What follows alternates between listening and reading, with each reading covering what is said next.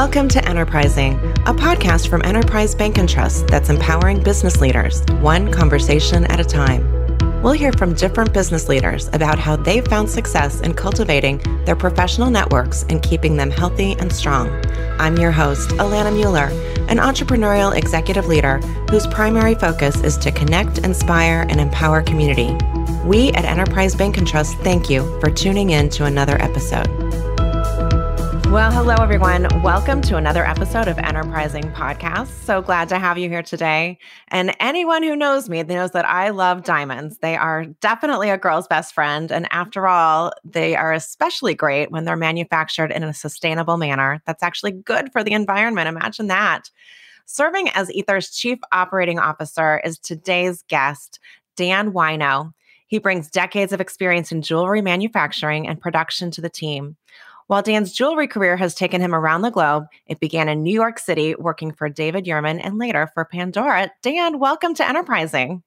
It's great to be here. We like to say that diamonds can be the planet's best friend as well. I love that. And, you know, I have to tell you that my birthday is Earth Day. So I'm good with both of those things. That's great. And April is the month of the diamond. So it, it all aligns. Exactly. That's exactly right. With that in mind, tell our listeners a little bit more about Aether Diamonds and its value proposition in terms of manufacturing climate positive diamonds. Yeah, absolutely. So at Aether, we make the world's first diamonds from thin air. So we take captured carbon from the atmosphere and use that to create high quality gem grade diamonds uh, in a lab. So the world's first climate positive, carbon negative diamonds. I think that is amazing. And I just, I love the idea. I love the notion. And, you know, we've heard so much about the way that gems are actually extracted from the earth. And the fact that you're making this out of air and actually doing something positive for the environment is really remarkable. So thank you for the important work that you're doing. I know that you have lived and traveled all over the world with stints in places like Thailand and Denmark. What have you discovered about networking on a global basis? You know, I think it's overall it's it's not that much different from just networking locally. And honestly, it's the face-to-face interactions, having a meal with somebody, talking about things that are outside of your normal scope that really help build the relationships. So I stay connected with uh, friends that I made in Copenhagen and in Bangkok uh, to this day, and you know, just it is a little bit harder being half a world away, but you know, well, and I think what you're reaffirming for me is that when it comes to networking, the thing that makes it difficult from country to country or on a global basis is really just the the distance. It's about the geography, but it's not because networking or relationship building is unimportant or differently important, so to speak, in other parts of the world that this is really about human nature and making friends and building meaningful and long lasting interactions. And I assume that's what you've found based on your comments. Yeah, absolutely. And I think, you know, the pandemic and doing everything on Zoom these days has shown me that there's plenty of great connections that you can make remotely. I mean, to a certain extent, we built Aether entirely over Zoom because, you know, we had the idea pre-pandemic, but we really started ramping up and doing our fundraising during the pandemic. And so, just by that nature, everything has had to be remote. And so, we've made a lot of great connections and deals and started manufacturing all with people that we'd never actually met in person. So, I, I don't want to say bad things about doing things remotely, but there's a certain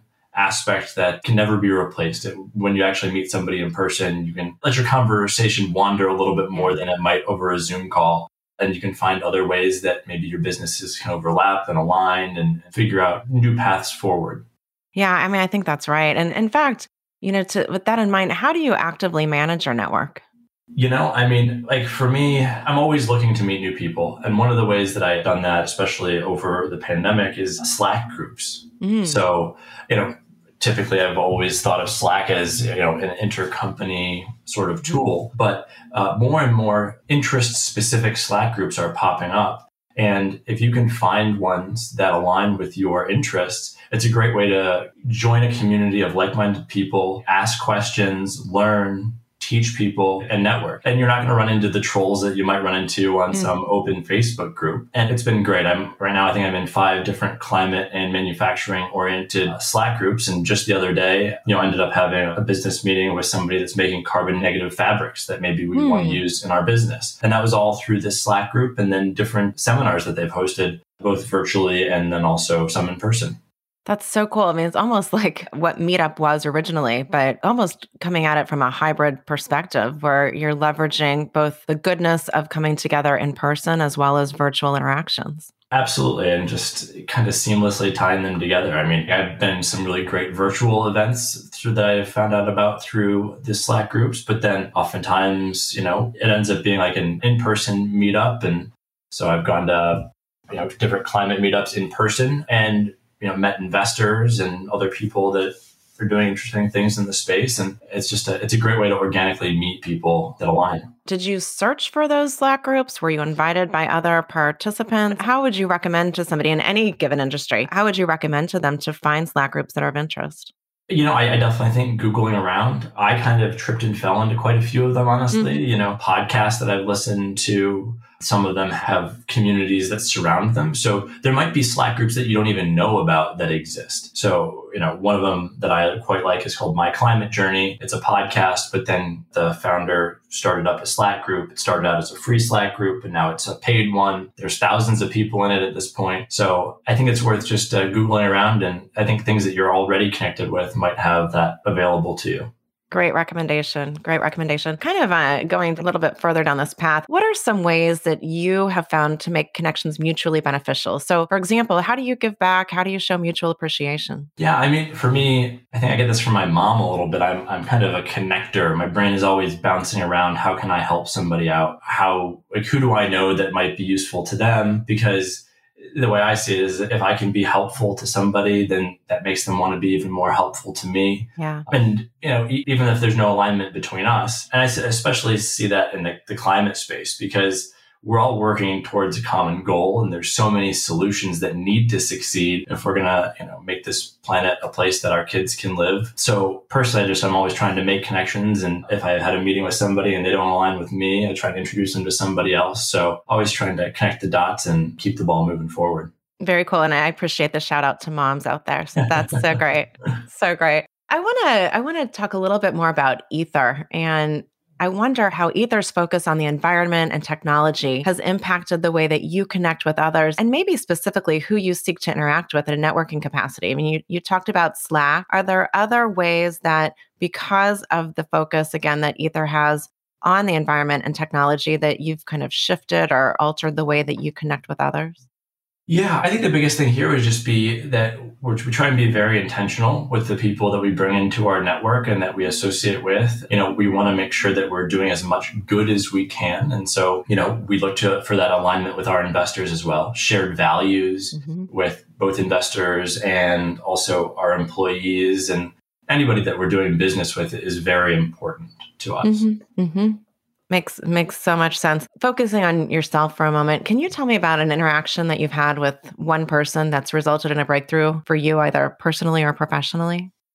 You know, that, that's a good question. I uh, so recently I started coaching for this group called Scholar Match, and so Scholar Match is a group based out of San Francisco, and they match first generation high school students that are going into college with people who've been to college to kind of coach them through the process, right? Because otherwise they might not have anybody that's done it before yeah. to kind of usher them through the process. And having somebody that you can ask the questions to help keep them on track to make sure that they don't miss a silly payment or something can really help improve outcomes. And so I'd been looking for a place to volunteer for a while and it seemed like a the perfect way to volunteer my time. And so I got really lucky with my first student that I'm working with. It turns out he's an undocumented immigrant he moved here maybe five years ago, didn't speak any English. You know, he lives in a studio apartment with his now three year old sister and his mom. He's helped raise his sister. Now he speaks English flawlessly. He has a 4.2 GPA, and I just helped hmm. him apply to Stanford. And so amazing. It's just like, I'm like, how does this kid exist? Right? Like thinking about everything that he has been through and how determined he's been. It really, it inspires me to do my best because you know, I haven't had half the struggles that he's had and he's still coming out on top. So, I mean, I'm inspired by the story. And I mean, how incredible. Typically, when I ask people this question, they're talking about somebody more seasoned, uh, you know, who's had more years of experience, who's helped to coach them. And you're talking about you're the mentor, and yet your mentee is the person who has inspired you. I think that's amazing and an incredible story. I mean, he, I, we were working on what his like personal essay would be. And he's talking about how when he was a sophomore in, in high school, he had to get a job to help pay the rent. And so he'd work at night and he'd go to school during the day. So he'd work from like 11 p.m. to 5 a.m. every day. And after just over a year, he'd saved up enough money. He could help pay the rent, but then he had like eight grand left over. And what does he do? He donated $7,000 of that to his community back in El Salvador. Oh my gosh. And I'm mean, just like, yeah. Like, it just blew me away and just it puts into perspective some of the people that are out there and yeah you know how hard some people work and deal with their challenges well i think it shows us that when we're having a bad day or when we think we're the ones hurting that there are other people really going through a, a tough time and it's not to diminish our own challenges or, or difficulty but we really can be inspired by by people who are just making it happen i mean that's an that's an amazing story thank you so much for sharing that so great Talk a little bit more about how networking has impacted your business. So, specifically, I'm interested in knowing how cultivating professional relationships has enabled you to start and grow Aether.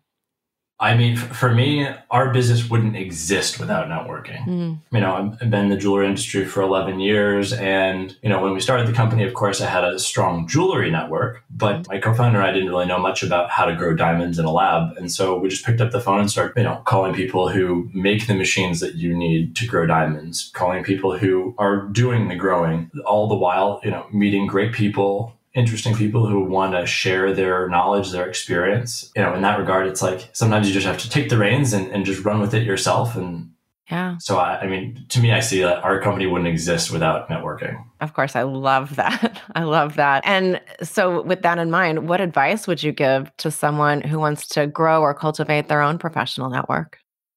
I think, of course, uh, you, like I mentioned before, Slack groups, finding groups of common people with common interest, whether that's business interest or just personal interest. And then if there's a goal or a business you want to start or an idea you want to pursue, don't be afraid to just call people up and say, Hey, I'm interested. Can you teach me? Or yeah. what can you tell me about this? Because I mean, uh, sometimes it's hard for me to wrap my head around, but if somebody ever comes to me wanting advice or knowledge, I'm always happy to give it. And it's just making sure that you remember that other people are probably going to do that for you as well. Yeah, that's so cool. I think that's great. If you could meet one person for a networking interaction, and I'm talking living, no longer living, fictional, non fictional, who would it be and why? Oh, I'm not sure that this is the most inspiring answer ever, but just because it's top of mind, I'd love to meet Lewis Hamilton, F1 racing driver. Cool. Um, My son is, would be very excited to hear you say this. He wears lots of diamonds. He wears jewelry. He would be great. I'd love to get him in some Aether. I love that. Yeah, Aether Diamonds is definitely for him, I would say. That's very cool. Very cool. Uh, what's currently on your nightstand? Just a kind of a fun final question. I have a, a small wooden gorilla from Uganda that my 11 month old daughter calls Dog Dog. So I have oh. that. I have a, a, nice Danish lamp that I purchased in Copenhagen and a, uh, a book that I just finished reading, The Hard Thing About Hard Things by oh, Ben yeah. Horowitz, which, yep. uh, great I, book, which I couldn't put down. So yeah, great entrepreneurial story, useful guide for other entrepreneurs out there. So that's very cool. Absolutely. Very cool. If our listeners want to learn a little bit more about Aether Diamonds, where would I direct them? Uh, check out our website, Aether, A E T H E R, Diamonds, D I A M O N D S dot com. You can see our newest collections. And if there's not any of the items that we have on our website pique your interest, reach out to our custom at, and we're happy to make you anything that you like. So, well, I have to admit, I have been out to aetherdiamonds.com. And what I want to know is are we going to move to Aether Gems? So, are you going to grow sapphires and rubies and emeralds at some point? Uh, that is absolutely possible. They have different chemical makeup, so we wouldn't necessarily be able to make those out of captured carbon. But you know, this is our first our first material right we see ourselves not just as a diamond and jewelry company but as a uh, carbon to value company so i don't know if we'll be making other gems in the near future but maybe other types of solid carbon well, I appreciate that. And I'm still a Diamonds fan, so I'm good with Aether Diamonds alone. Dan Wino from Aether Diamonds, thank you so much for joining us today on Enterprising Podcast. So great to have you on. Thanks for having me. Thanks for joining us this week on Enterprising. Be sure to visit our website, enterprisebank.com slash podcast to subscribe so you'll never miss an episode. If you found value in today's program, please consider leaving a review on Apple Podcasts or telling a friend about us.